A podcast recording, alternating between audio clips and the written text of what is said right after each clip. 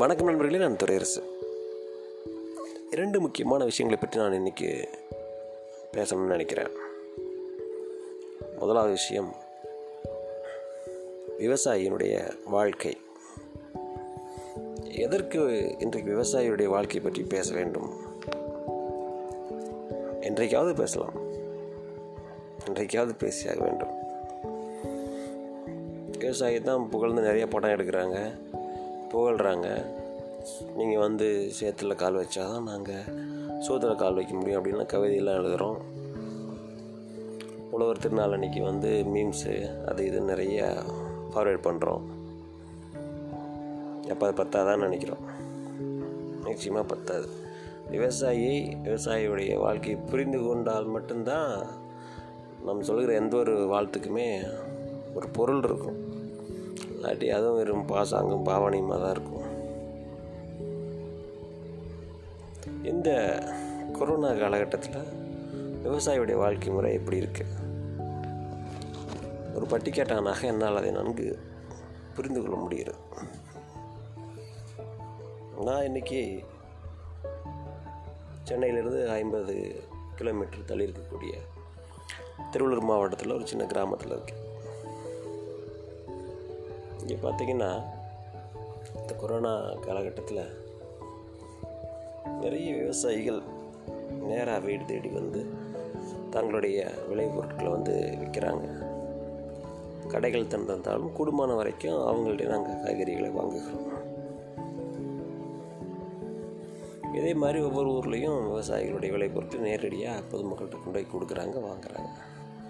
எங்கெல்லாம் அப்படி செய்வதற்கு வசதி இல்லையோ?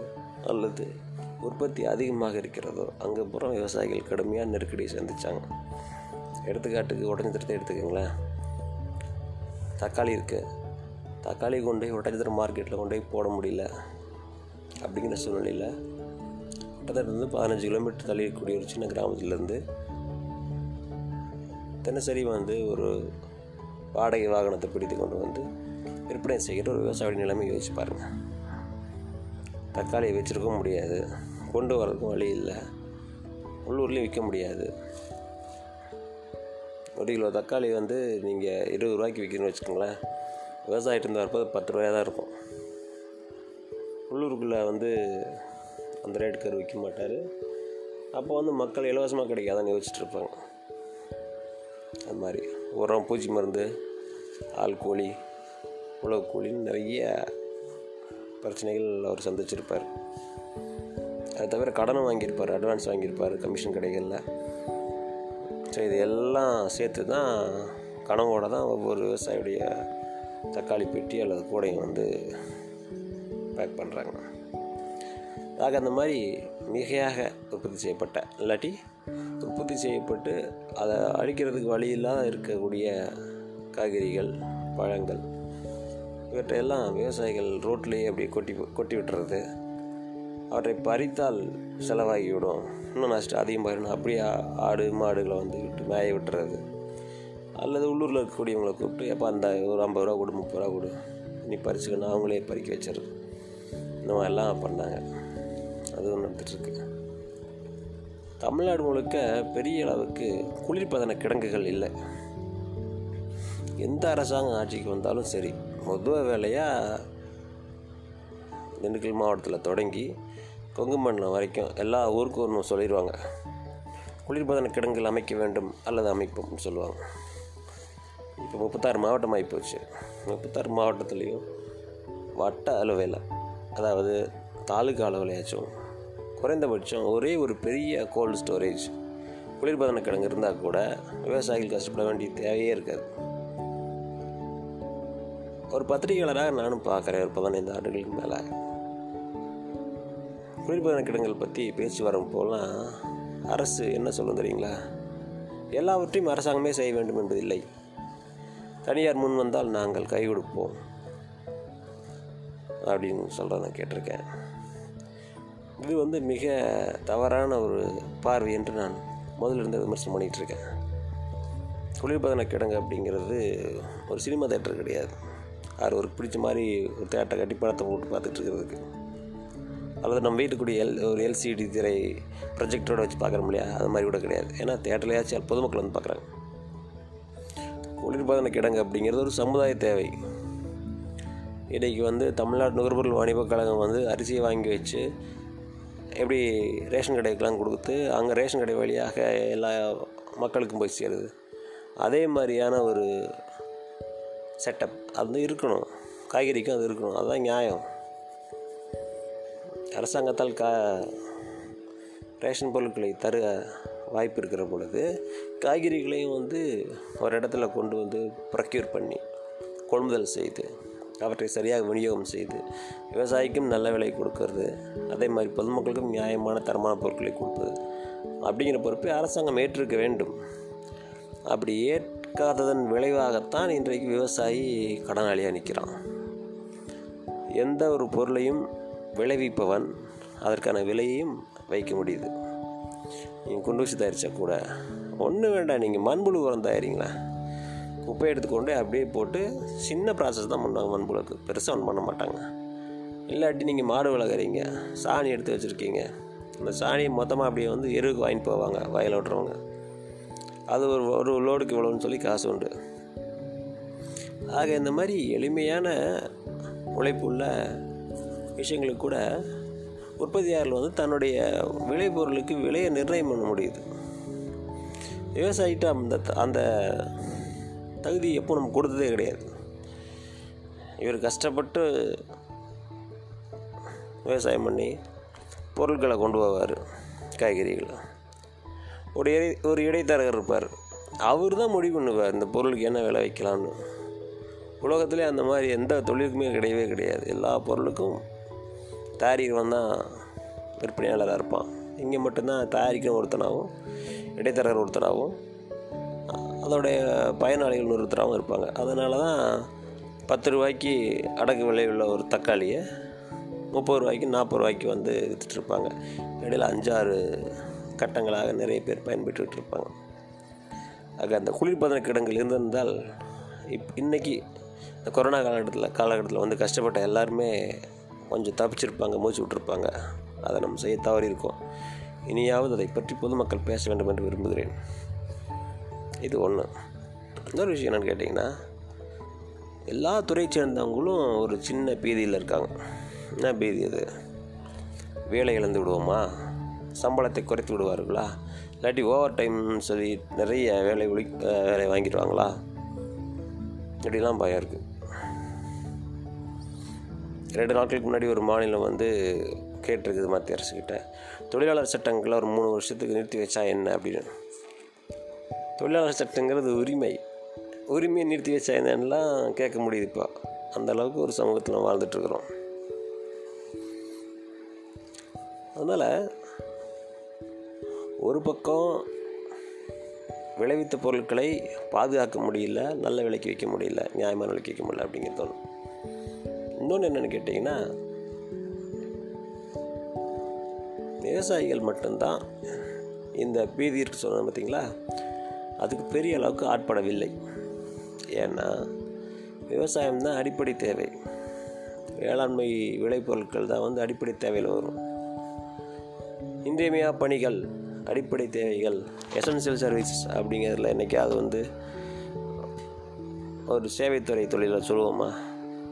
இந்தியமே தேவை. இது பிபிஓ இது பேக் ஆஃபீஸு இது சாஃப்ட்வேரு அல்லது வந்து குறிப்பிட்ட பொருளை வந்து டிஸ்பியூட் பண்ணக்கூடிய சப்ளை செயின் மேனேஜ்மெண்ட்டில் இருக்கக்கூடிய ஒரு உணவு நிறுவனம் துறை அப்படின்னு அதை கொண்டு வந்து முன்னாடி வைக்க மாட்டோம். முக்கியம் இல்லையா அப்படின்னு கேட்டால் முக்கியமானவை தான் மாற்றுக்கிறது இல்லை ஆனால் இன்றியமையாதவைன்னு கேட்டால் கிடையாது. விவசாயம் தான் இன்றியமையாத தேவை. நீங்கள் காலையில் யோசிச்சு பாருங்களேன் எது இதெல்லாம் இன்றியமையாத தேவை? பால் தண்ணி மின்சாரம் காய்கறிகள் உணவு தானியங்கள். ரொம்ப ஏதாவது பிரச்சனை அப்படின்னா உடனே வந்து நமக்கு மருத்துவ சேவைகள் தேவை. இதை தாண்டி எதுவுமே இந்த இன்றியமே தேவை கிடையாது. ஆச்சுங்களா?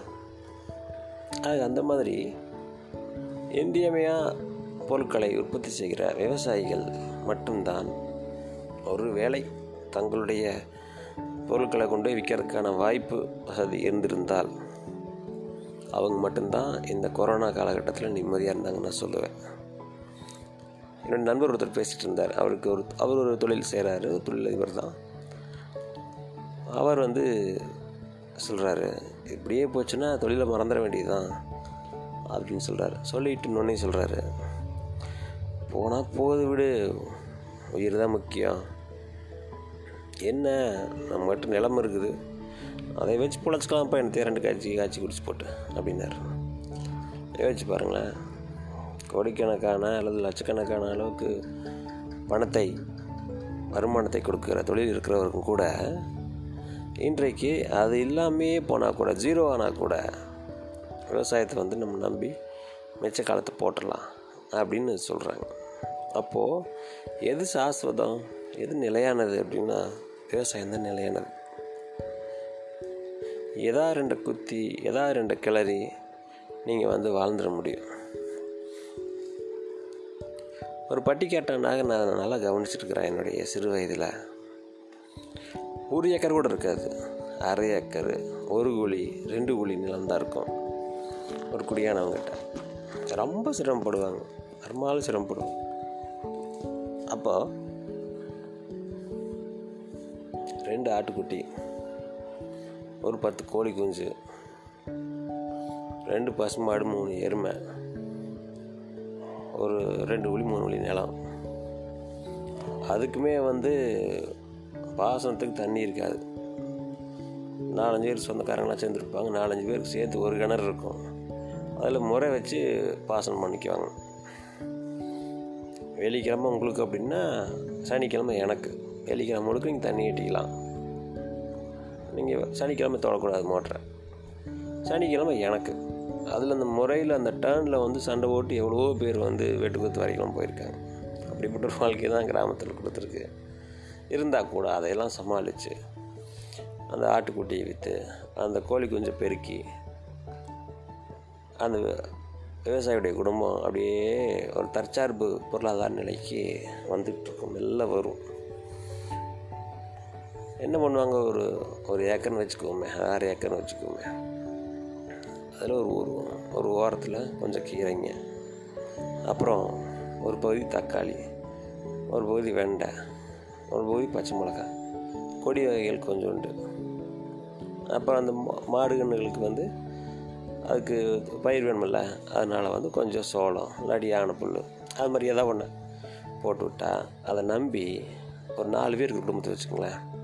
கணவன் மனைவி ரெண்டு குழந்தைங்க. இந்த நாலு பேருக்கும் தேவையான உணவை அவர்கள் தாங்களே உற்பத்தி செஞ்சுக்கிறாங்க. கோழி முட்டை வருதா?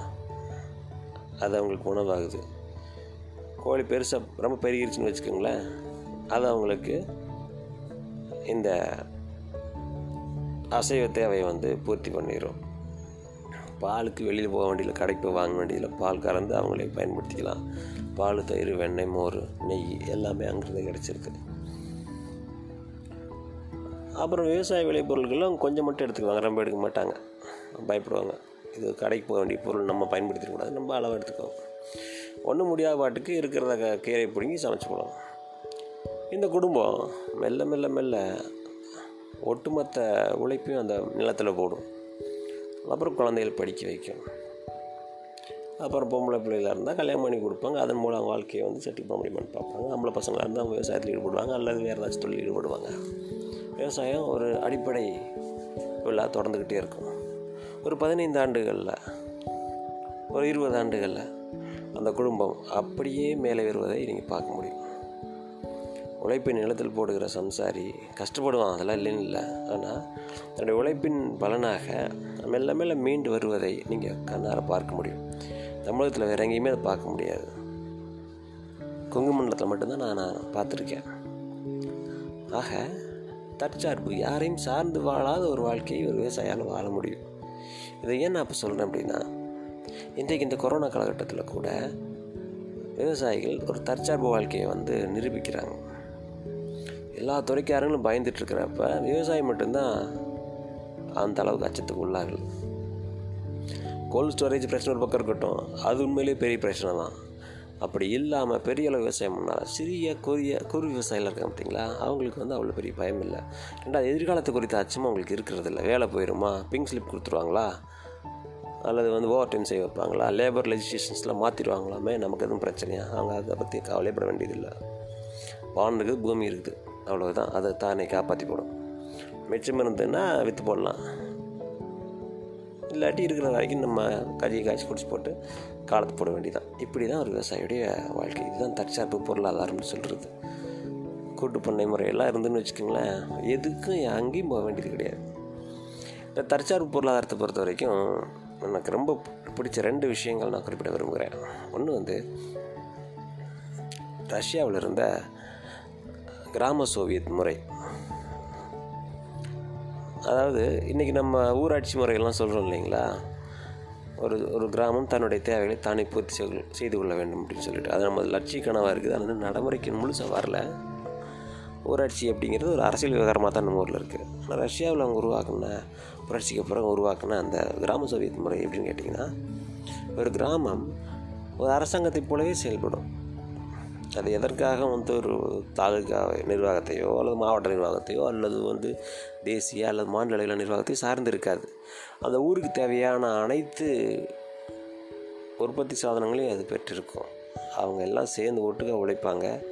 தங்களுடைய தேவைகளை பூர்த்தி செஞ்சுக்குவாங்க. கிடைக்கிற லாபத்தை அல்லது வருவாயை பகிர்ந்து கொள்வாங்க. ஸோ உழைப்பும் கூட்டாக இருக்கும். அதில் கிடைக்கிற பலன்களும் கூட்டாகவே இருக்கும். ஒவ்வொருத்தரும் கால் ஏக்கர் அரை ஏக்கர்னு வச்சுக்காமல் கூட்டு பண்ணை முறைன்னு கொண்டு வந்தாங்க. அதனால் வரப்பே கிடையாது. ஒரு டிராக்டர் வாங்கிட்டு வாங்கிட்டு வரீங்க அப்படின்னா ஒரு கிராமத்தோடைய ஒட்டுமொத்த நிலத்தையும் அது உழுதுட்டு போயிட்டே இருக்கும். அப்படி இல்லைன்னு வச்சுக்கலாம் ஒவ்வொருத்தருக்கும் தனித்தனியாக பிஸ்னஸ் கொடுக்குற மாதிரி இருக்கும். ஒவ்வொருத்தருக்கும் தனித்தனியாக பிரச்சனைகள் இருக்கும். அப்படி இல்லாமல் கூட்டு பண்ணை முறை. அந்த ஊரில் எல்லாமே இருக்கும். அந்த ஊருக்கு ஒரு தலைவர் இருப்பார். கிராம சோவியத்துக்கு தலைவர். அப்புறம் அந்த கம்யூனிஸ்ட் கட்சி இருக்கும் இல்லையா? அங்கேருந்து அந்த ஊருக்கு ஒரு தலைவர் இருப்பார். இவங்கெல்லாம் சேர்ந்து இந்த கூட்டுறவு முறையில் வந்து அந்த ஊரை வந்து நிர்வகிச்சுட்டு வருவாங்க. அது அற்புதமான முறை. அதை பார்த்து எல்லாருமே வந்து ரொம்ப வியந்திருக்காங்க. அதன் பிறகு அப்படியே நம்ம ஊருக்கு வருவோம். அதே முறையை ப பின்பற்றி நம்ம ஊர்லேயும் காந்தி என்ன பண்ணார் மகாத்மா காந்தியடிகள் அவர்கள் தன்னாட்சி பெற்ற தன்னிறைவான கிராமப்புற சுயராஜ்யத்தை உருவாக்கணும்னு நினச்சார். அது ரஷ்யா அது தம் இந்தியா அவ்வளோதான் வேற ஒன்றும் ரெண்டுக்கு பெருசு வித்தியாசம் இல்லை எல்லாம் ஒரே கனவு தான். அந்த கிராமத்துக்கு தேவையான எல்லாத்தையும் தானே உற்பத்தி செய்து கொள்வது.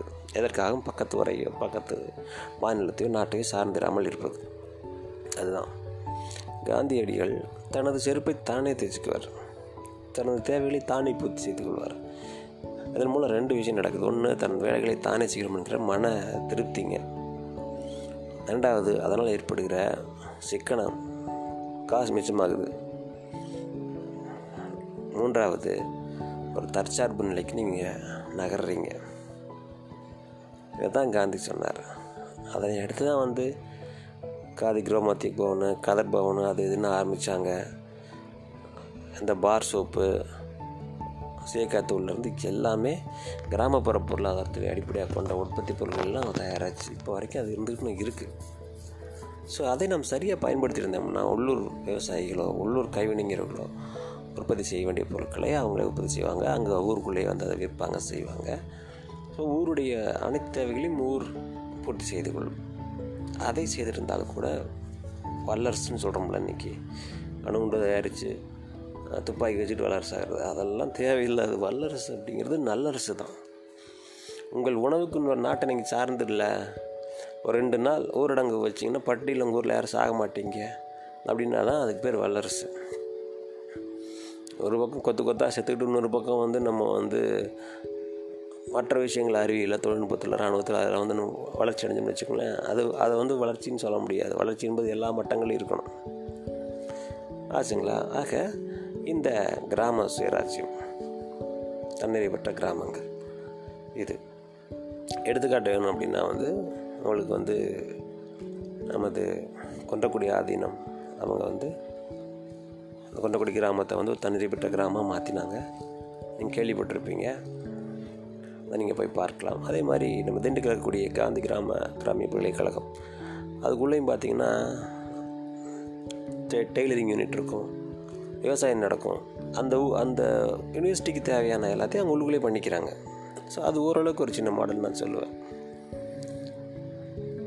ஆக ரஷ்யாவோ இந்தியாவோ எதுவாக இருந்தாலும் சரி தனது தேவையை தானே பூர்த்தி செய்து கொள்கிற ஒரு கிராமம் அப்படிங்கிறது தான் ஒரு வலுவான ஒரு அமைப்புங்க. அதோடைய அடிநாதமாக திகழக்கூடியவங்க வந்து விவசாயிகள் தான்.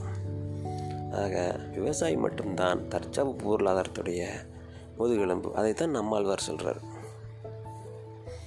அதோட நீட்சியாக தான் நம்ம நம்மாழ்வார் வர்றார் அவர் என்ன சொல்கிறாரு ஏதாவது ஒரு காரணத்தால் ஒரு நாள் வெளிநாடுகளிலிருந்து உங்களுக்கு வரக்கூடிய பொருட்கள் நிற்கும். விமானங்கள் பறக்காது கப்பல் வராது. அப்போ தான் நீங்கள் விவசாயத்தோட அருமையை உணர்வீங்க. அப்போ தான் நீ தற்சார் பொருளாம்னா என்னென்னு நீங்கள் புரிஞ்சுக்குவீங்க அப்படின்னு அவர் சொல்லியிருந்தார்.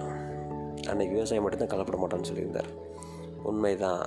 அந்த மாதிரி சூழ்நிலையில் விவசாயிகிட்ட மட்டும்தான் வந்து தன்னம்பிக்கை இருக்கும். மற்ற எல்லாமே சார்ந்த தொழில்களாக இருக்கும். விவசாயம் மட்டுமே தானே இயங்கக்கூடிய தொழிலாக இருக்குது. ஆக தற்சார் பொருளாதாரத்துடைய முதுகெலும்பாக இருக்கக்கூடிய ஒரு மனிதன்னா அவன் கரெக்டாக விவசாயி தான். அதனால் விவசாயத்தை வந்து நம்ம பாதுகாக்க வேண்டிய தேவை நமக்கு இருக்குது இது ஒன்று சரி இது எதுக்கு இப்போ சொல்லணும்? தற்சார்பு பொருளாதாரத்தையும் அந்த மினிமலிஸ்டிக் லைஃப்னு சொல்கிறோம் பார்த்தீங்களா சுருக்கி கொண்டு வாழ்வது தேவைகளை. எதையும் நம்ம பேசியாக வேண்டிய காலகட்டத்தில் இருக்கிறோம். அது இந்த மாதிரி பேண்டமிக் சுச்சுவேஷன்லாம் வருது இல்லைங்களா? பெருந்தொற்று நோய்கள் வர்றது இயற்கை பேரிடெல்லாம் வர்றப்போ தான் நம்ம அதை உணர்கிறோம் இதில் நமக்கு ஒரு ஞானம் வரணும். என்ன ஞானம் அப்படின்னா இப்போ கொஞ்ச காலமாகவே ஒரு பத்து ஆண்டுகளாகவே குடியானவனுக்கு விவசாயிக்கு பெண் கொடுக்கறதில்ல அப்படிங்கிறது ஒரு பெரிய பிரச்சனையாக இருக்குது கொங்கு மண்டலத்தில். குறிப்பிட்ட ஜாதியில் தான் அப்படிங்கிறல பெரும்பாலான ஜாதிகள் அந்த பிரச்சனை வந்திருக்கு.